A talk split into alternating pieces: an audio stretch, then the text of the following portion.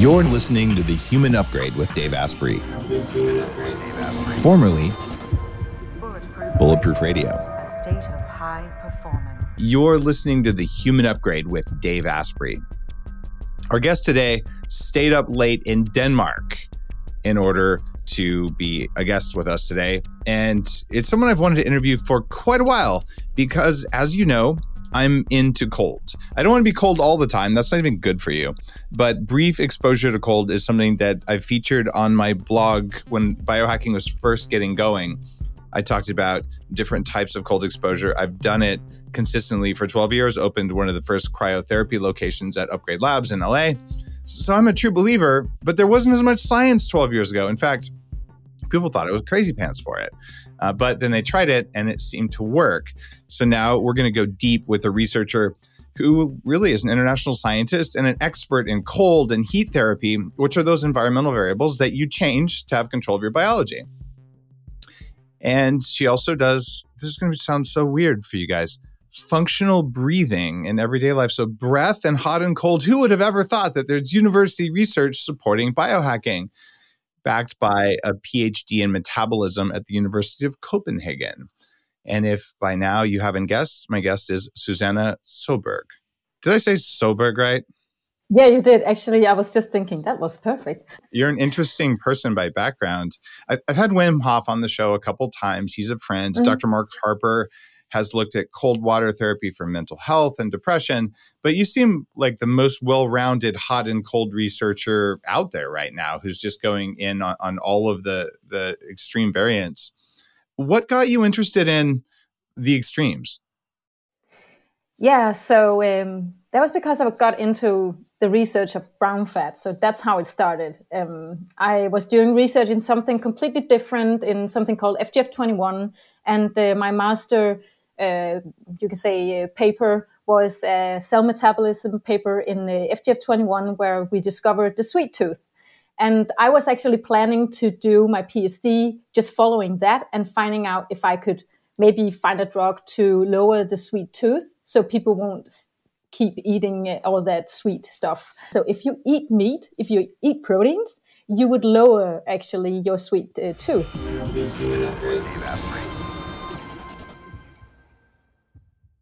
Will you indulge me for a second and imagine who you would be if you actually had more energy, if your brain fired faster and you could measure it, and you had a calmer nervous system that worked better? That's what this show, that's what my work is all about. You can be that person with a few fixes that really work.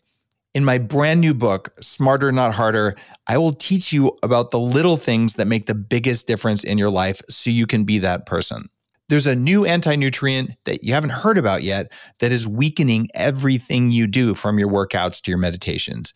You can remove it from your diet and you'll notice a shift quickly. Learn how to get the right amount of exercise for you in the very least amount of time, and it's way less than you think. Smarter Not Harder is about simplicity and efficiency so you have more time to work on the things that matter to you. You can use the time to work on yourself or to help other people, but it's time that's yours that you're not using effectively right now. If you want to get your energy back like I did, you want to manage the stress so you can handle anything, maybe even drop the weight, check out Smarter Not Harder wherever you buy books. This is stuff you haven't seen anywhere else. Smarter Not Harder. Thank you for your support. So if you eat meat, if you eat proteins, you would lower actually your sweet uh, tooth. So that was also what we found in the mice study. So we did both mice and humans, but that was not what we was going to talk about. But okay. I got into the brown fat research because I jumped from this kind of studies and I wanted to stay in metabolism. And then there was this other very kind um, researcher, uh, Camilla Scheele, who became my supervisor, who kind of like lured me a bit into uh, the brown fat research. She said, I have the cell group, Susanna, but I don't have any researchers in the human part yet. But you do human studies. Could you please join? And, and I did. And she said, well, you can just pick and choose what you want to do.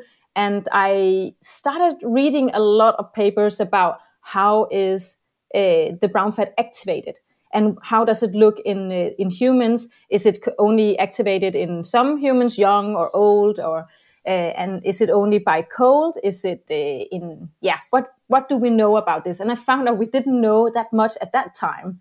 Um, and when I went in to see if we could activate uh, the brown fat with just uh, cold air or sleeping in a cold room, I found something interesting there because it did activate uh, the brown fat, and we did increase the we do increase the brown fat, which is a healthy kind of fat where you will um, lower your blood sugar and get a better insulin sensitivity. And we did see that from studies where people were sleeping in a cold room at 19 degrees, and when they then slept at 24 degrees uh, the month after and 27 degrees uh, the month after that, we did see that they actually decreased the brown fat again and that also decreased the insulin sensitivity once again. So that kind of like proved that cold, continuously cold stimulus must actually um, give us more brown fat in humans also, and not only what we've seen in my studies.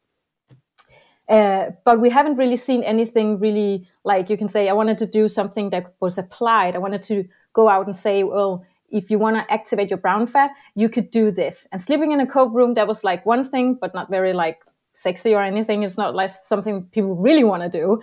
Um, and wearing a cooling vest, there was also studies about that, where you can wear a cooling vest for 10 days um, at 14 degrees. And they did see that people activated their brown fat and got more of it just by wow. walking around with a cold vest on. And you can buy these online, right? So you can walk around if you want to. But I figured, nah, that's also not that interesting. I mean, how can, how, that is not an advice that I would like to go and, and give people afterwards.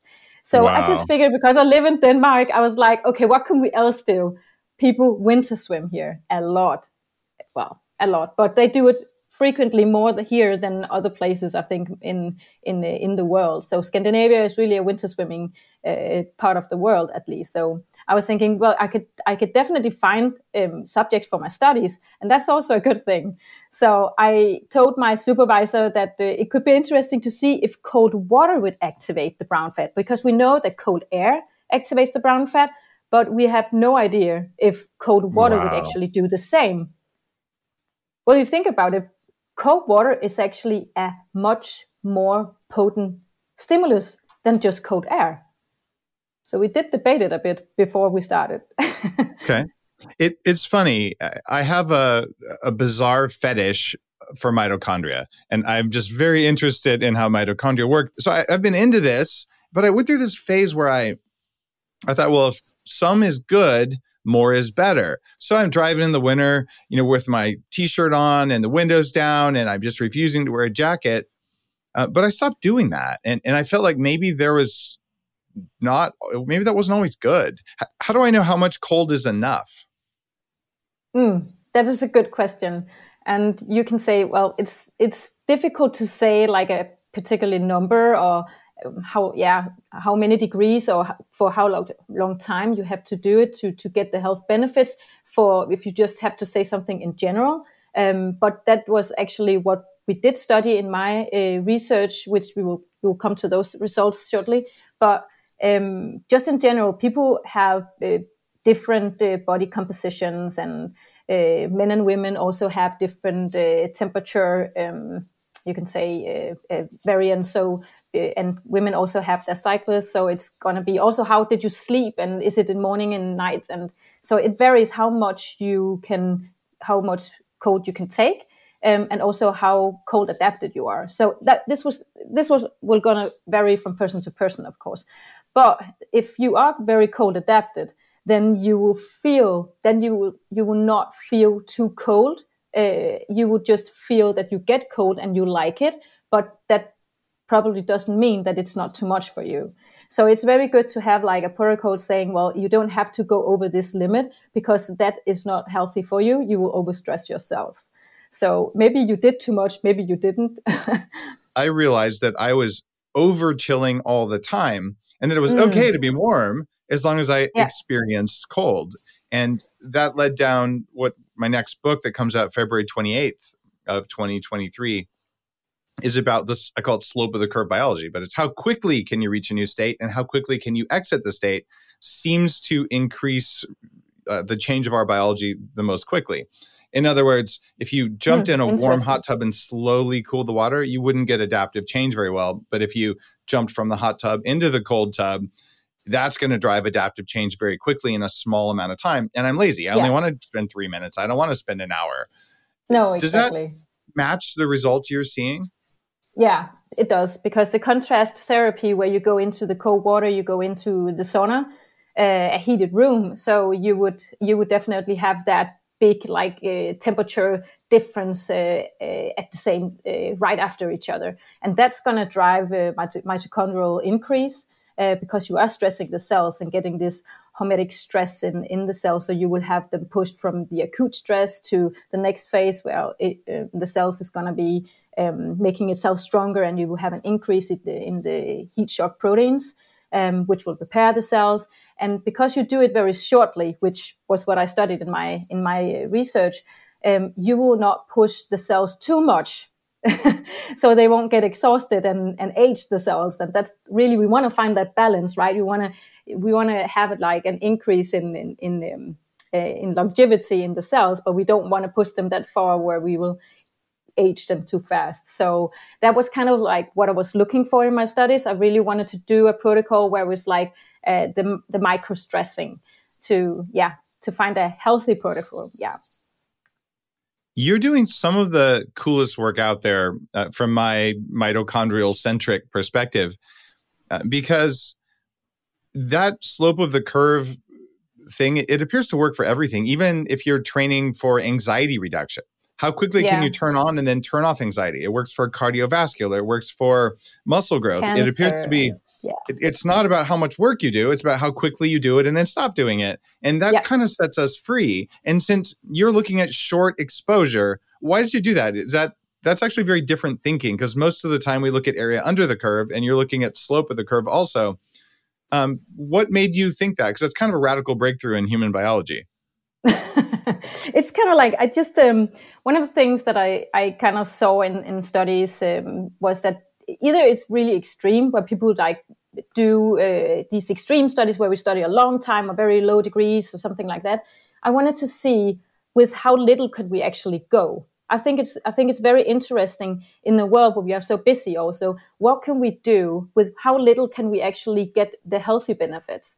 it's not about doing it extreme. Uh, and according to um, this, uh, you could say science about uh, micro stressing and and uh, and I think it was Hans Selye uh, who discovered the, the stress syndrome and he talks about these phases where the cells get into this uh, robust uh, phase where it gets itself stronger, but it also get get exhausted. And I read about that because I was in a cell group, right? I just told you that. So I wanted to, I, of course, yeah, I needed to figure out, okay, so what can we do? All the cells in our body is going to be affected by this because this is a complete systemic universal thing with, that you do when you submerge your body into the cold water. This is going to affect everything. So i had to read about safety. I have to read about everything that's going on.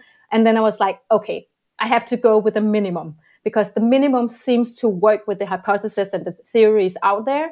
And also by activating the brown fat i figured i have to do some studies seeing how fast can I activate the brown fat so I don't have to go extreme. So I did some ah. preliminary studies in my in my lab where I had people coming in, putting hands and feet in a bucket of water, and I tested like four degrees for four minutes. And I had this um, infrared thermography camera, so I I kind of like looked at that and also made a protocol for how to calculate the difference uh, in in skin temperature, uh, so I could exactly tell when will this temperature from the brown fat, because it's located right here under the supraclavicular bones, and that when will that increase? And I think, and I actually saw it happens within minutes. And so they had this hand in in cold water, and I mean, yeah, it was four degrees, but it didn't have to be, didn't have to be four degrees to activate the brown fat. So we we actually also saw that um, just put just having my subjects laying on these cooling mattresses that were that was what I used in my studies. So cooling mattresses, and I cooled them for actually hours in some of the, the experiments, but I also had them just laying there for a few minutes, and then I also saw this activation of the brown fat. And if you go in and look at my paper, you can totally see at these temperature curves where I have continuously taking uh, the temperature here, you can see the increase in temperature. As soon as I turn uh, the temperature down, you could totally see that uh, the activation of brown fat is immediate. So why go extreme when you can go go low? You can say because wow. it's enough. Yeah. What about shivering? Andrew Huberman, who's been on the show, I think in the 500s, so a while ago, um, he's recently come out and he's interviewed you as well. And he's saying you really have to shiver to get this succinate response. But uh, I almost never shiver. It takes a long time and no one likes shivering. Do you shiver when you get in cold water? Do you think it's important or is he maybe overstating it? Hmm. No, I, I, don't think he's overstating it uh, at all. But I think that there is a, there is a, yeah. So I'll try to explain this because when you when you get cold adapted, you don't you stop having the muscle shivering in that so vigorous you can say and you can you can maybe imagine that if you are cold adapted in the beginning when you start as a winter swimmer or you dip in cold sh- uh, tops you would see that you would shiver afterwards and you have maybe one or two hours afterwards but you still have the shiver if you end cold and i will tell you why i think people should end cold in a minute but the shivering will be bigger in in in the beginning but as, as more as you get cold adapted, you will have less shivering. And that is because you have an increase in the mitochondria, the, also in the muscles, and also you have a more uh, increase in mitochondria in the brown fat cells, and they will get more effective of increasing your temperature in the body. So what we actually see is that brown fat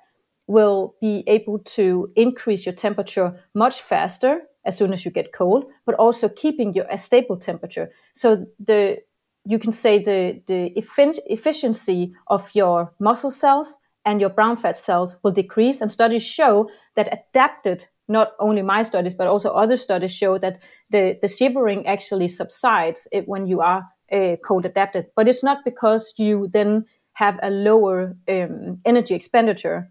You will actually have the same, but it's because your cells are just more effective of uh, increasing your metabolism. So it's just because the cells actually have more, um, yeah, yeah, increases in in in uh, energy expenditure. Yeah. So the shivering is good, but when you're cold adapted, you still get the, the, the benefits of uh, activating your metabolism, but it's not as um, as it, as it was in the beginning, of course. When you when we tested our subjects in my study, we mm-hmm. saw that our cold adapted winter swimmers, they actually had a higher increase in energy expenditure during cold compared to the control group who were also cold. And they shivered also. So it's like. Oh, so shivering only matters if you're a newbie. Yeah, it's because it, the cells are not um, efficient enough to keep your body temperature up.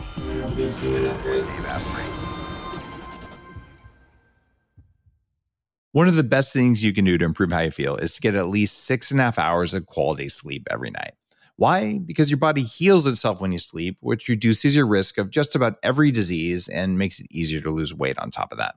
So, how do you get more quality sleep every night? Well, you can make sure you're getting enough magnesium. Believe it or not, about 75% of us don't have enough of it. Even worse, most magnesium supplements don't fix your deficiency or help you sleep better. That's why I recommend Magnesium Breakthrough. It's a full spectrum supplement with seven different forms of magnesium. You just take two capsules before you go to bed and look at how much better you feel the next morning and how much better you sleep. Because you're a regular subscriber on the podcast, the team at Bioptimizers is giving you a discount. All you've got to do is go to magbreakthrough.com slash Dave, use code Dave10, and you can save up to 47%. That's magbreakthrough.com slash Dave. Use code Dave10. By now, you've probably seen me holding a cube looking thing. Well, it's a device from Leela Quantum Tech, and it has effects on blood flow in the body. And in the latest study from the Emoto Institute in Japan, showed that three minutes in the quantum block structures water like they haven't seen with any other method or device in 25 years plus of studying it. Drinking structured water does support your mitochondrial energy production. It seems to have a positive effect on aging, and it's good for inflammation. Do we know everything about how water and collagen interact in our cells at the quantum level? We absolutely don't. But now there are five different studies showing you that the Leela quantum block is doing something, probably at the quantum realm, that improves biological performance. Go to LeelaQ, L E E L A Q dot com. Use code Dave10. I'll give you 10% off site wide. You can start with a card, you can start with a pendant, or you can get one of the blocks that allows you to charge other things. It works. So shivering only matters if you're a newbie. Yeah, it's because it, the cells are not um, efficient enough to keep your body temperature up. So it's getting it's getting more efficient by time you get the more adapted you get. This is a metabolic uh, response that you get yeah. through habituation. Okay, so shivering is good for newbies. If you don't shiver and you've been in cold for a while, it's probably because you're good at it and you don't have you, to worry about it.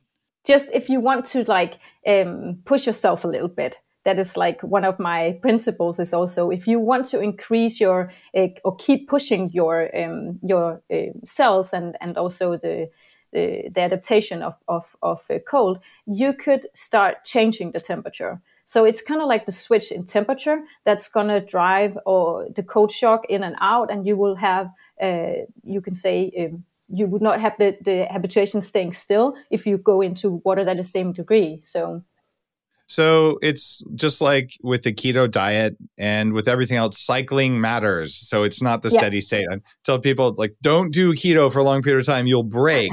and my whole book on that was like cycle in, cycle out. And then everyone's like, yeah. carbs are bad. It's like, no. And no. the same thing with cold. If, if you're cold all the time, maybe you should get warm and then cold because it's the yeah. transition between the two that's driving you to make more cold shock protein. But why do I want cold shock protein? What does it do? So cold shock proteins are fantastic. They are the ones uh, re- repairing the cells. So if there are some damaging uh, proteins that is curling up in the cells, which leads to disease, these heat shock proteins will like repair the cells and make uh, the cell stronger and prepare it for next time.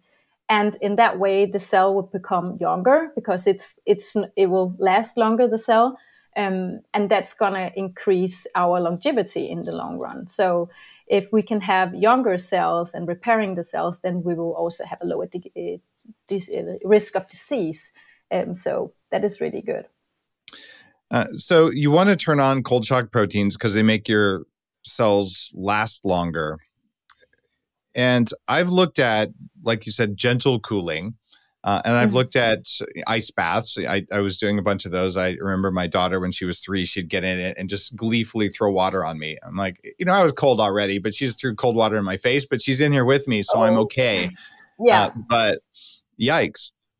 And then eh, now, though, I actually I, I do cold. I have a, a cold plunge, but if I can do cold air at you know 160 centigrade below zero in a cryo chamber for three minutes versus 10 minutes plus a shower and getting naked in in a, a cold tub with water that's been used a bunch of times in a public setting i kind of feel like the cold air in terms of a per minute change in my biology is a better equation.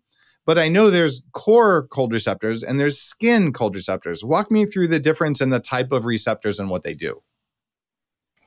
Yeah so it's just a different kind of um, how potent the cold or how much the cold receptors we will be activated if you use cold air contra cold water because the cold water will definitely um, because it's also surrounding you in the way it does it will have a very rapid increase when norepinephrine and dopamine increase by two and a half x um, and norepinephrine also by two to 500 actually, or two to 5x um, when you submerge in water within two minutes. So it's actually very quick. But of course, when you talk about also have to go to the water and fill the top, or you have to get naked as well, then it's really fast if you do it with air.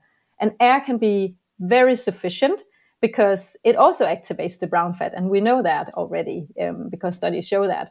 Um, so you could also do uh, use a, cry- a cryo uh, chamber if you uh, have access to that um, definitely, I think it's it's a very good idea. It's a good solution if if people have that. Um, so I think that people should just um, use what is uh, accessible to them. Um, the cold receptors on the skin is definitely the one activating the brown fat the fastest because there is a, a direct uh, link from the the, the cold receptors in the skin directly to activating the brown fat. So there's a pathway there going directly to the to the brown fat. I think it's so interesting that we have this tissue in our body which we for 20 years ago didn't know that much about actually. But it's activated as soon as you get cold with air with cold water and um, the cold receptors uh, that we have on in our core is not activated as fast because we we don't get easily cold in our core of course. But the cold receptors in our skin is what activates the brown fat so you okay. can use the cryo definitely so the cryo works. And I, am trying to get people in and out instead of getting them to spend more time exercising. I'm trying to get them to spend less time to get the maximum biological effect. So you go in and you just did you know, six hours of interventions in an hour. It was worth it. Um, and I'm lazy. And so I got interested in all these things because I just wanted to save time and have more energy. And you got into it because you were worried about this thing called safety. I'm like, what the heck? Uh, so I, I appreciate both perspectives, to be honest. Now, speaking of safety, this is something no one's been able to answer for me, uh, and I'm hoping oh. that you'll have a perspective on it.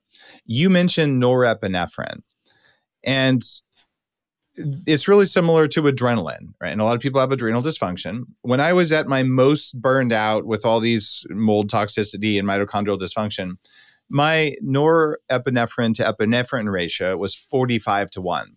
The scale ends at 13 to 1. In other words, um, I had a, a serious problem converting one to the other. And if I raise norepinephrine with cold exposure and I already don't have enough adrenaline because I'm burned out, does this mean that people who are highly burned out maybe shouldn't do cold therapy? Should they finish on warm? Oh, that's a really good question. Uh, burned out, did you say that? Very stressed. So, what I usually tell people who are very stressed or have very easily uh, panic attacks or very sensitive nervous system because that will affect it definitely. Um, mm-hmm. But if you're very stressed out, going into the cold will also affect your immune system, and it might not be a very good idea to to start that at that time. Although, I mean, it's like it's also good for people if they are stressed. That is exactly what I also say to people if you're stressed, if you're chronic stressed, then it's super good to expose yourself to this micro stress. But you, because the micro stress will stress you up, and that is to stress yourself down, stress up to right. stress down, right? But um, it, yeah, if you think so about it, adrenaline or epinephrine is synthesized from norepinephrine. And mm. so what what I was having a problem with is what most stress or mitochondrial dysfunction people, mold, chronic fatigue, toxic metals, Lyme disease, all that kind of stuff, or just too much doom scrolling. Uh, what you end up is you, or if you just have bad, or if you just have bad blood sugar control, it, it's the same thing. But you suck at converting norepinephrine into epinephrine. So then if you hmm. go and you hop in cold water, you're going to get more norepinephrine that you might not convert to adrenaline, but it's going to fix your blood sugar, which is mm. a primary cause of mm. you having this lack of conversion. So by fixing your metabolism, you may drop those ratios. I don't know what mine are today, but they're clearly nothing like that uh, because mm. well, I'm metabolically healthy. So um, I just feel like what you said is really important if you're getting a cold or you have a viral or a bacterial thing, maybe doing a long cold bath isn't the right thing to do that day. But if you're feeling generalized anxiety and burnout, doing it so that you get your dopamine levels back up, maybe that additional norepinephrine will convert to adrenaline, even if your conversion's broken. But I've never heard a clear answer to that other than what the the TCM uh, Chinese medicine people would say is, well, if you have a cold, don't get cold. You get a blanket and drink some hot tea already. yeah. Okay. Yeah. Well, let's talk about hot tea now. okay. If I just did cold exposure and rather than tea, I just maybe have some coffee. Uh, mm-hmm. What? Although this is actually minerals and electrolytes. Not, yeah, wasn't uh, it? yeah, this, this isn't actually coffee. It just looks like coffee. The magic of video. So uh, that said, can I have my cup of danger coffee right after I get out of cold or maybe at least espresso for the caffeine? Or is the hot beverage versus caffeine? Talk to me about cold exposure, caffeine, and warm beverages. Yeah. So if you if you end on cold, and I definitely think you should because that pushes your metabolism even more. So you have to force yourself to heat yourself naturally, and that is what uh, Dr. Huberman uh, named the Soeberg principle when I talked to him on an Instagram live last year. So if you do that, uh, you would, you could actually uh, help yourself, especially if you are new to this, um, by drinking something hot, because that will help you not have this kind of like very large uh, drop uh, after drop. It's called. So your core temperature will not be the coldest when you are in the water. It will be the coldest when you get out of the water. That is also something people should remember. Um, also for yeah, uh, especially if you're a new one, because you will shiver uh, maybe a lot afterwards, and it it's not that shivering is bad for you. It, it's good, but it could also be that you you will have a very large drop uh, in your core temperature. So it will be very unpleasant for you, and maybe you'll have a bad experience. So just go easy in the beginning. Um, but you could help yourself with a hot beverage just to to keep your core a, uh, a little bit warmer, so you won't have a to just to minimize the after drop afterwards. Okay, so hot beverages are okay afterwards because yeah. it's not that important that your organs get cold, right? It, it's no, the skin exactly. and muscle and nerves, right? Yeah, okay. exactly. So there's our answer. And a couple of my Upgrade Collective members, and by the way, guys, you can be in the live audience and ask questions like this. A couple of them are saying they even sip coffee during an ice bath in order to keep their their inner organs warm. They like doing that, and they're asking if it's all right.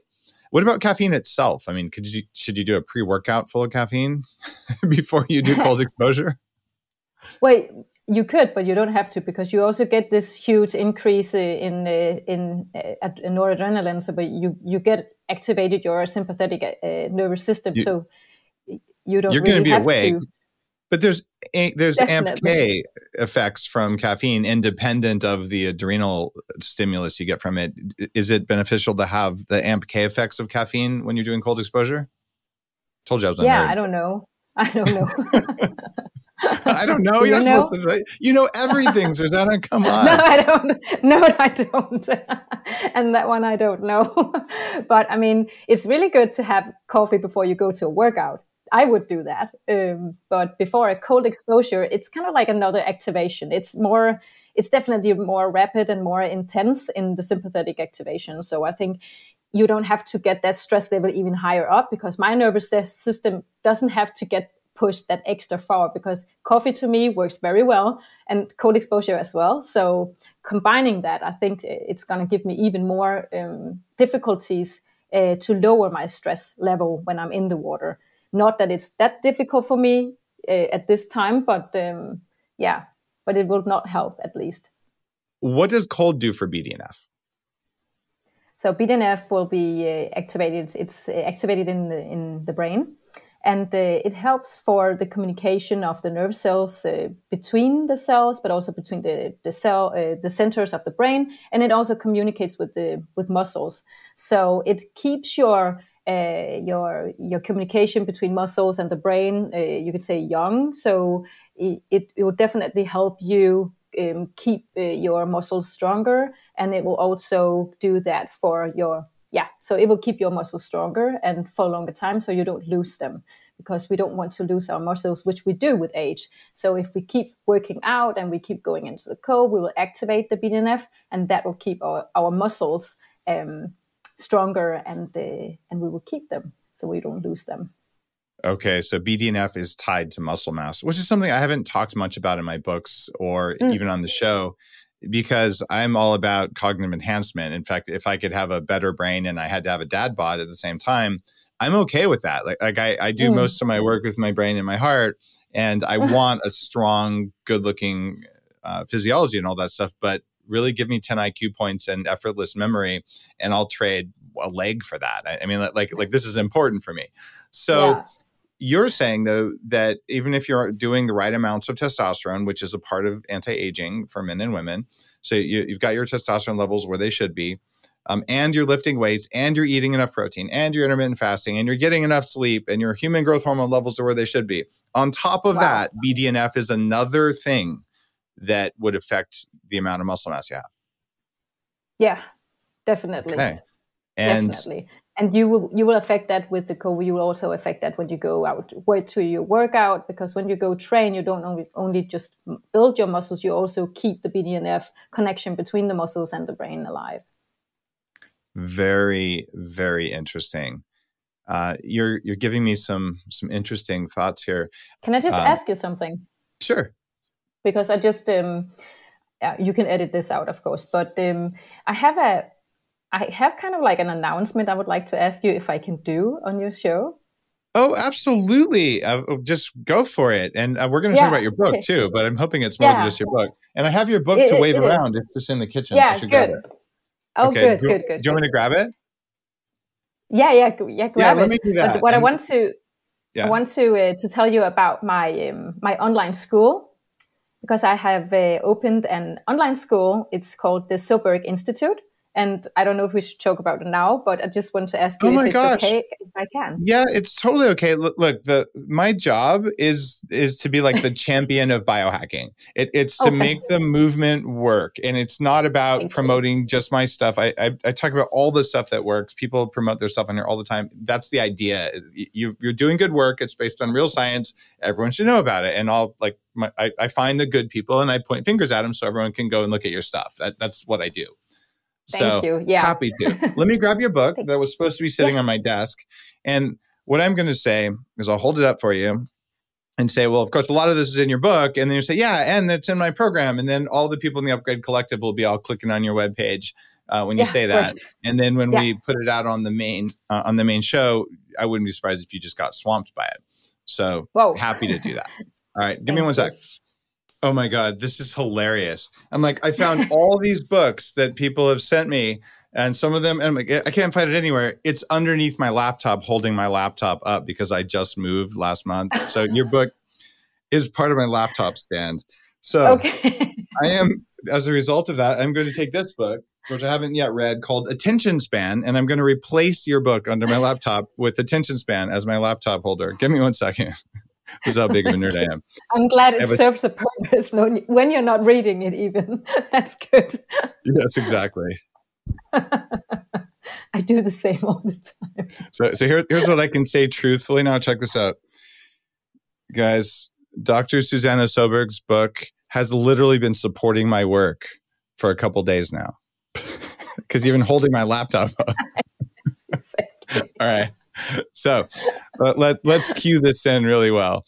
It, it turns out a lot of these questions are in your new book, which is called Winter Swimming, which is all about cold exposure. And thank you for talking about safety because you can get really cold and you can do things that don't work. So, hypothermia, everything you'd want to know about cold exposure is in the book. It's not just winter swimming, though, it, it includes ice baths and things like that. Um, where else do you think people could learn what they need to know about using cold as a tool?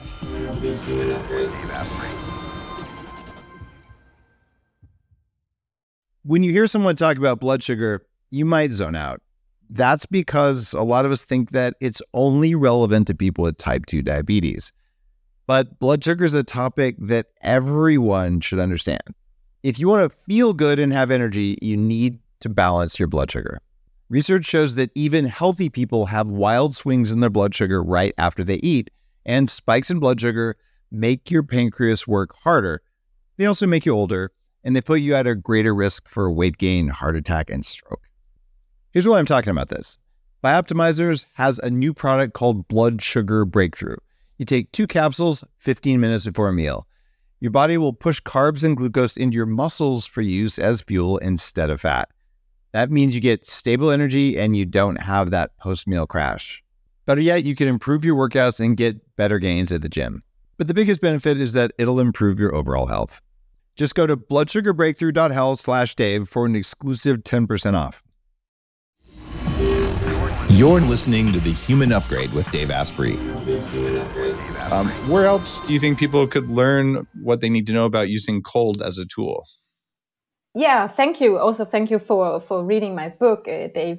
Uh, I have also made um, a health program, a health journey, you can say. It's called the Thermalist Cure. It's a three week course uh, and you can find it on the soeberginstitute.com and this S-O-E-B-R-G institute.com, um, where I have made this um, health journey. It's about how to do cold exposure and how to do heat exposure and also functional breathing and combining this and how to do it in a safe way and also how can you use this to get healthier, less stressed, um, and also get all these physical benefits that I've talked about and also found in my own research. And I have combined all this stuff into a course, which will be for the end user. So it's going to be for everyone who wants to start, who is already experienced, but there's going to be a lot of tips and tricks and explanations on how things work, both the physiology, but also mental balance. So I hope that people would like to go and take a look.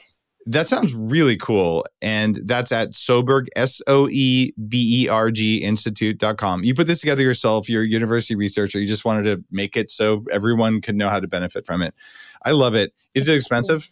No, it's not expensive. It's going to be a lot of things that people can take from this course. They can review all the videos again. It's not going to be expensive compared to what they will get out of this. Definitely not. S O E B E R G Institute dot com. Use code dave and she's going to give you a little discount. She and her team are going to decide what it is and that way you can also know how many people who are hardcore biohackers to listen to the show came to your site. And guys i actually want you to do this. One of the coolest things you can ever do is take someone who spent 10 or 20 years of their life going deep on something that you never even thought about learned all that we know about it and then went to the time and trouble of writing a book which is a couple thousand hours and that's not for her to learn that's for her to teach and then to yeah. put a program together i've done the same thing for my books everyone has a teaching program because if the work is the work has merit if the work is important then you owe it to the world to teach it to them in the right way so support yeah. good authors who do good work and as you can tell she's kind of done the research herself so uh, I just I, am going to sign up for it, and I'm going to use code Dave, and you should too. And I'm not getting paid anything on that. That's just a, a gift to support a, a, university researcher, and she's already paying it forward by giving you a small discount. So thank you. Thank you. Thank you very much. Now, we've talked a lot about cold, and it's time to talk about heat. Uh, talk to me about sauna because we're, we're really only in half of your research and yeah. you live in the perfect country for this i mean all the nordics it's you know saunas and snow and all that so yeah. what's the difference between heat shock protein and cold shock protein so actually if you combine them, they're called the stress proteins. So they kind of like do the, the same. Um, so in, in different ways, you can say, but they activate the heat shock proteins also in the code. It's just called the stress proteins. So they kind of like do the same thing. I'm not really sure if if it's another way. Do you know that? If it they do it biologically, way, are they structurally identical? Are these just like cell stress proteins? I thought there was a difference between HSP and CSPs. It's it's small. Um, it's an amino acid or something. Yeah. So what I've understood, yeah, so, yeah. Okay. But oh, so as far as I understand, it's stress proteins that's going to be activated both in the oh, heat oh, and also in the cold. But, but yeah, we also call them heat shock proteins. But I because I do my research in contrast therapy, and uh, and you kind of like go from one extreme to another. Um, I just tend to call them stress proteins because that's what's activated in the cells. But it's the same as heat shock proteins should be. Interesting. That is super super fascinating because I've seen so many influencers write about, you know, mixing cold shock proteins, heat shock proteins, and even naming some of them. Uh, so I'm going to go through and, and, review it. But I, I love that they're all in the the the cell danger response or, or the stress response. So when a cell feels threatened by anything, it's going to do some things. Uh, but the fact that they're identical from cold and heat is is totally new learning for me. It it could be that there are others also, but that's maybe because I don't know. But I, as far as I can see, there it's going to be an overlapping uh, stress response in the cells. And okay. uh, but it's going to be different because when you go in the cold, you will have like an activation of the cells right away because there's a shock but when you go into the sauna, which we do a lot in this in Scandinavia, um, you will have a like a slower activation. But as far as my research go, you don't have to stay in the sauna more than 10 minutes at a time if you go two times a week and you go two times each day. Wait, two times each day and two times a week? Wait, you mean two times in one day, once a week? No, so my research shows that the, the results from my work shows that you can you can do 57 minutes of heat per week in total, and it's not at one time. That's going to underline that one. it's not at once in one session. It's going to be 57 minutes per week divided on two to three days, And each day you go two times into the sauna. So it could be that you, if you go two times a week, you have four sa- saunas every week, or you have six saunas every week if you go three days. That's because in the contrast therapy that which I've studied, you go three times into the water and you have two saunas. So so on, so on it's cold, day. heat, cold, heat, cold, and then you're done. Yes, yes, exactly. Okay.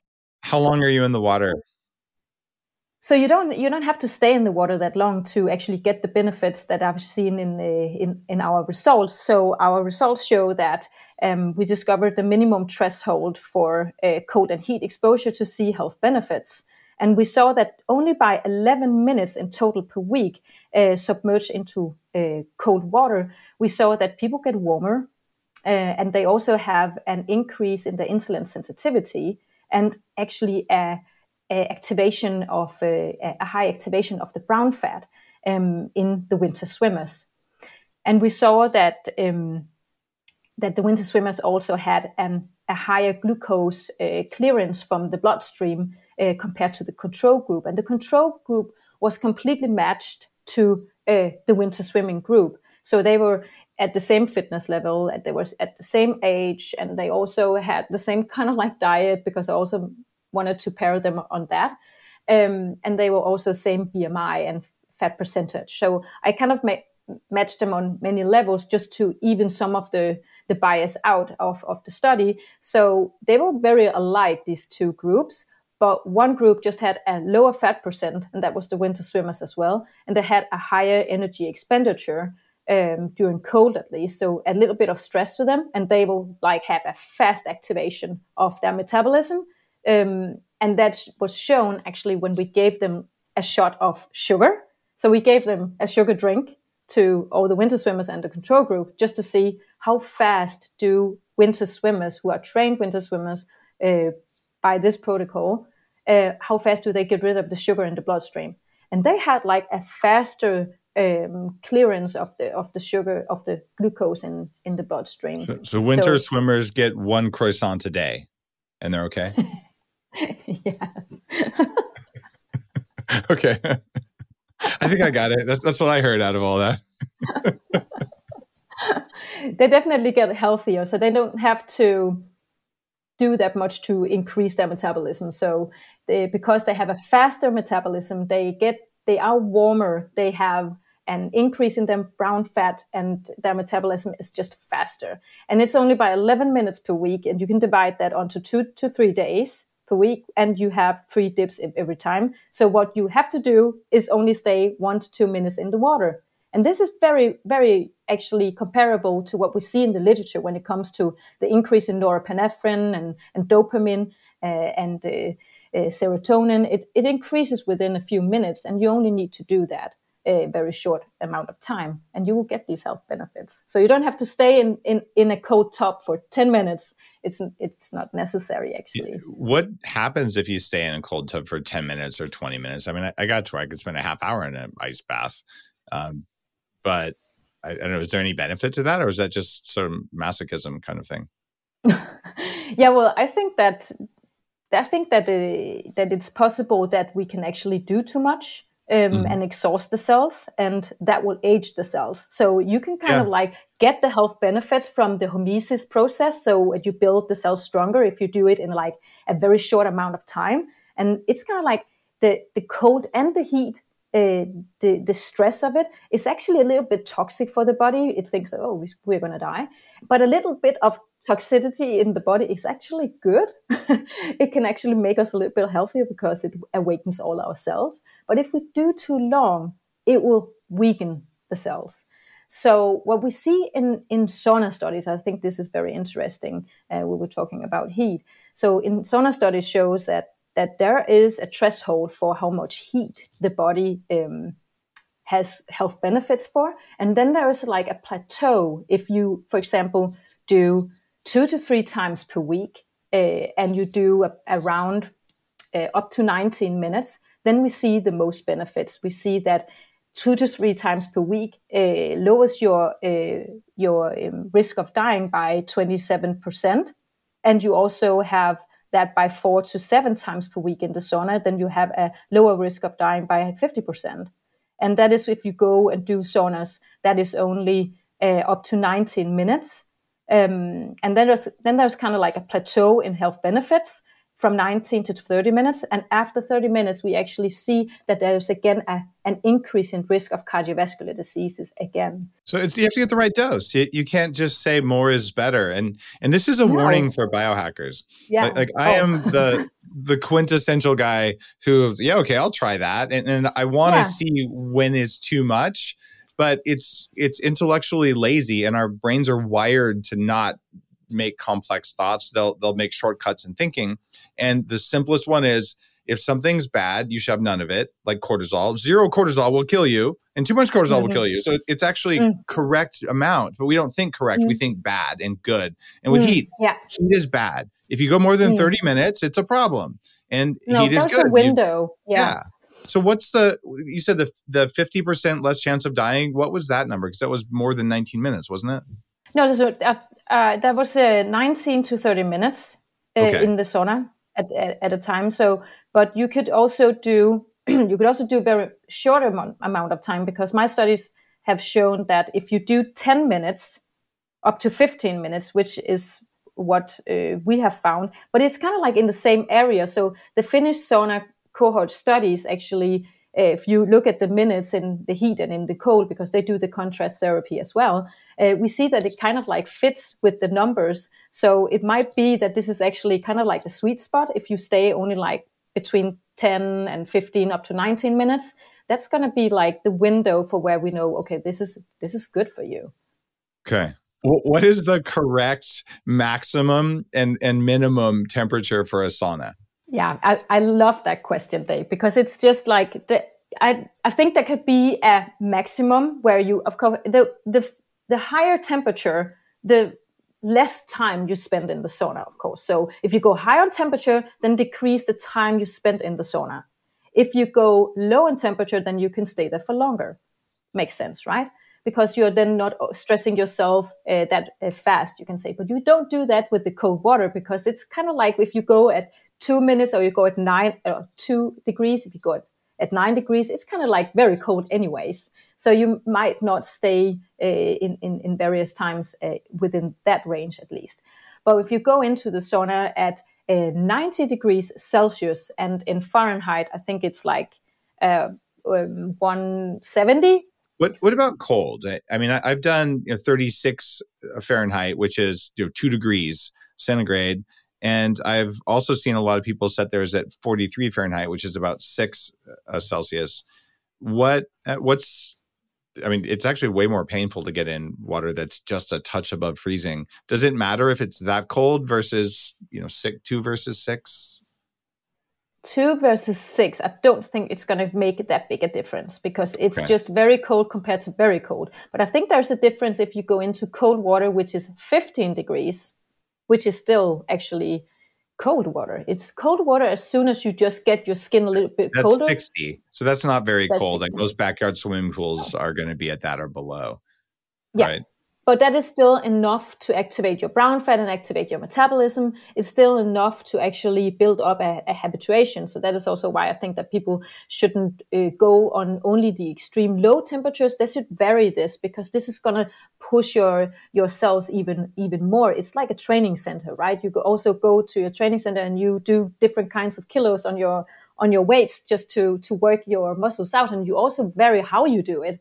And that is also what I uh, kind of like um, advise people to do. So if you go on these temperatures, see it as a training center. There's different different ways that you that you okay. expose your cells to. So two to six, I think that's just very cold.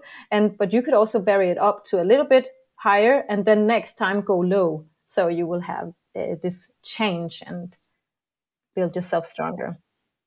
Um, one of the things I, I taught people, I think in my first post about cold exposure, a lot of a lot of people and a lot of Americans, the idea of getting in an ice tub is probably worse than fasting, which is also just terrifying. Who knows? You could starve to death if you don't have your M and M's. But what uh, what's interesting is, I said, okay, here's how to start. You take a bowl, like a big salad bowl, and you put ice and water in it and you take a deep breath and you stick your face in the water just to get the cold receptors around the face uh, used to cold water. And you do that for three nights or for a week. And then all of a sudden, you can put your face in there longer than you can hold your breath. I actually got a snorkel and I would just like do that for 10 minutes. Uh, like I said, I'm kind of a nerd. Uh, but that did make cold showers painless. And then when you do a, cold shower, you hit your face and your chest for at least a minute. Mm. Um, mm. Tell me about those baby steps for getting cold. Shoot holes in them. Tell me how to do them better. Hmm. You definitely have tried different things, uh, Dave. I think that's very interesting. So when you do the face thing, you of course activate the vagus nerve, and you have uh, all the, the, the activation of the cold receptors. And actually, it's universal in the body. So what you say about getting uh, habituated to the cold uh, is actually very true because when you do that, you will also have a universal uh, uh, cold acclimation. There are studies. I think it's very interesting that there are actually studies of, of fishermen who um, and these studies show that uh, these fishermen who have they have the, the, hands in the cold water all the time uh, and they studied whether these fishermen because they have only the cold hands in the cold water if they are cold adapted on the rest of the body and they actually found out that they are they're very cold adapted uh, universally uh, or systemically uh, everywhere so I think it's very interesting that you, if you don't have time to go and take a, a coat, uh, go hop, jump into a cold tub, or you don't, want to do the drive down to your cryo center, um, then you can also just stay home and just uh, put your your face in, in cold water and do like you did, but you do get cold adapted very quickly in that way. Um, and uh, you could take cold showers for sure, but it's not gonna activate your parasympathetic nervous system in the same way as submerging yourself into cold water. It That's the trick because you yeah. get the vagal nerve effects, which is the the calming and training of this nerve that innervates the whole body when you do the cold shower, cold face, and that for most people changes your life because now you're able to handle all stress, including your mother-in-law or whatever. You can handle that better, but you uh, when you're submerging yourself, you get the additional benefits of that norepinephrine release, right? Mm, mm yeah, you get the norepinephrine release from the sympathetic nervous system, so so the stress uh, the stress response, right? Uh, but you also get the activation of the parasympathetic nervous system because of the diving reflex. When you go into the cold water, you will have that, um, and also release of the serotonin in, in, the brain for mental balance. And you don't really get that kind of same uh, activation of your rest and digest uh, system when you go into a cold shower and when you also do the face thing, you will have a little bit of that, but not as much as when you submerge yourself into a tub or in the ocean or where you go. So there will be different benefits though. I, I want to say that cold showers are super good.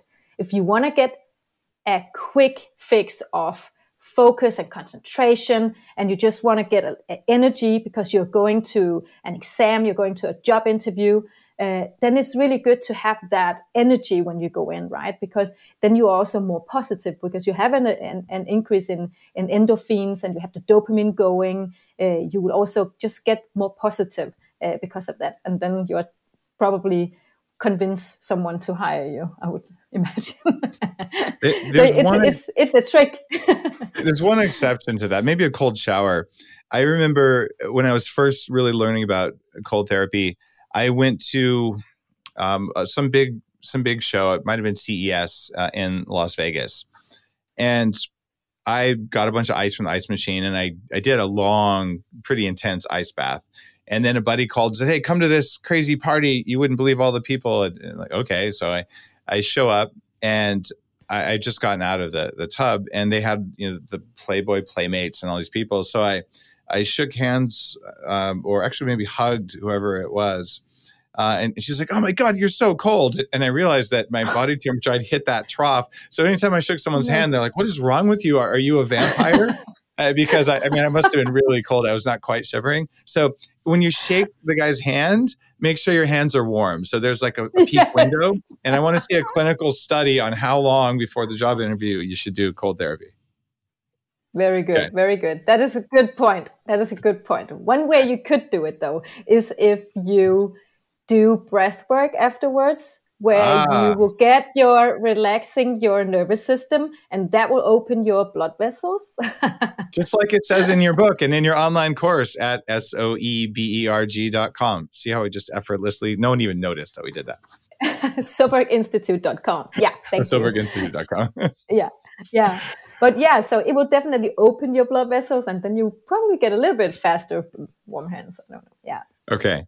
That's uh, that's a good way. And you teach the breath work in your course and in the book.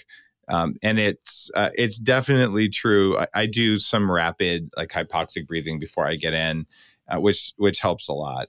And uh, do you recommend breathing in the cold water, like doing breath work while you're actually chilling? Oh, I definitely recommend Okay. breathing in the cold water. I recommend that people. I recommend that okay, that was a good answer. Thank you. okay, what Don't- type of breathing, not using my gills, should I use in the water? become a fish. Um, when people do cold immersions, I, I would recommend people to try and get a, a relaxing their uh, nervous system before they go into the water. And this is also something that I teach in this course because it's very crucial that people don't get into the wa- water already panicking and, and hyperventilating because that is what I see when new uh, people try to or start up their their cold plunges. They already are a little bit uh, too much in the sympathetic activation, and when you do that, they they tend to hyperventilate already uh, in the beginning, and also they won't stay in for more than one or two seconds, and that's also okay, of course. But if you want to increase your um, your stay in the water, you want to increase your habituation in the water, and stay there just for a little bit longer, you could use your breath to lower your nervous system by doing breath work in through the nose and out through the mouth in the water when you do that. But you should try to switch only to the nose if you can. And that's oh, going to take thank some you for training. saying that. It, it drives Yeah. me crazy, like in through the nose, out through the mouth. And I always ask people why, because nasal breathing is better. And I've done enough Yeah. breath work, like with Sri Sri Ravi Shankar, with Art of Living for years. I can just go in and out through my nose, and there's no benefit to breathing out through the mouth if you can do your nose. Yeah. Thank only you. the only way I say that, Dave, is because when people are new to to uh, cold plunges, it's very difficult for them to only do the nose nose uh, in and out breathing, and it's too difficult. So I would say do the cycle in the beginning and Okay. only submerge a little bit. You can also just go in, stand there, and maybe water up to the up to the navel or something like that, and just try to calm your nervous system uh, standing there. And when you can do the nose nose breathing, uh, then do, then submerge even more. So that is also a soft way to be gentle to your nervous system. So there are different ways of doing this, and that is also what I want to teach people because safety and getting a good start of this this is really really crucial to to get this new health journey going. I think. Has your research identified the best swear word to say when you get in cold water? Susanna, this has been a it's been a fantastic interview. Thank you for for taking all of my strange questions and even knowing the answers to all of them. Oh, well, thank you very much for inviting me, Dave. I think this has been so much fun talking to you. Uh, it has been, and this is your final chance to tell people where they can go to your course, and you're giving them a ten percent discount or something like that by using code Dave. What's the URL? Mm-hmm.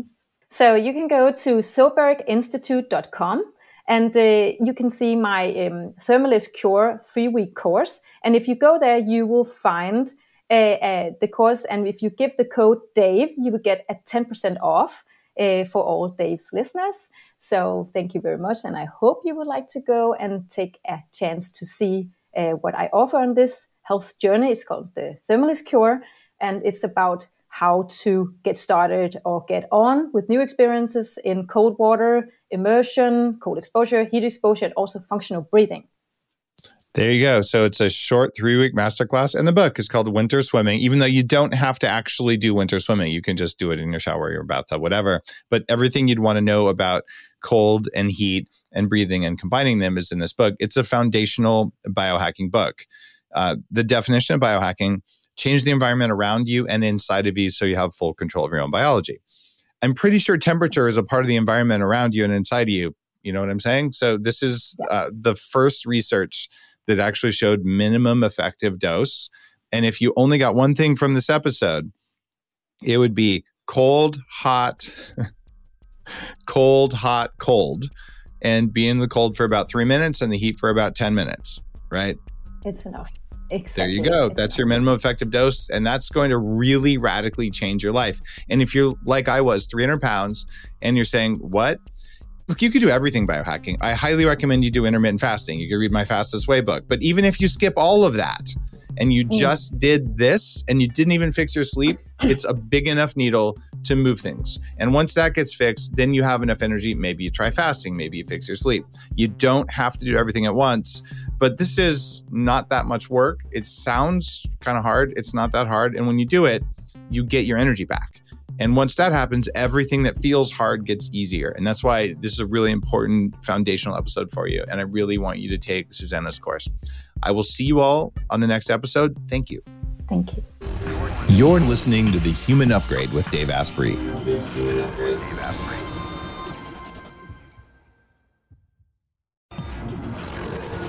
The Human Upgrade, formerly Bulletproof Radio, was created and is hosted by Dave Asprey. The information contained in this podcast is provided for informational purposes only and is not intended for the purposes of diagnosing, treating, curing, or preventing any disease. Before using any products referenced on the podcast, consult with your healthcare provider, carefully read all labels, and heed all directions and cautions that accompany the products. Information found or received through the podcast should not be used in place of a consultation or advice from a healthcare provider. If you suspect you have a medical problem or should you have any healthcare questions, please promptly call or see your healthcare provider. This podcast, including Dave Asprey and the producers, disclaim responsibility for any possible adverse effects from the use of information contained herein. Opinions of guests are their own, and this podcast does not endorse or accept responsibility for statements made by guests. This podcast does not make any representations or warranties about guest qualifications or credibility. This podcast may contain paid endorsements and advertisements for products or services. Individuals on this podcast may have a direct or indirect financial interest in products or services referred to herein. This podcast is owned by Bulletproof Media.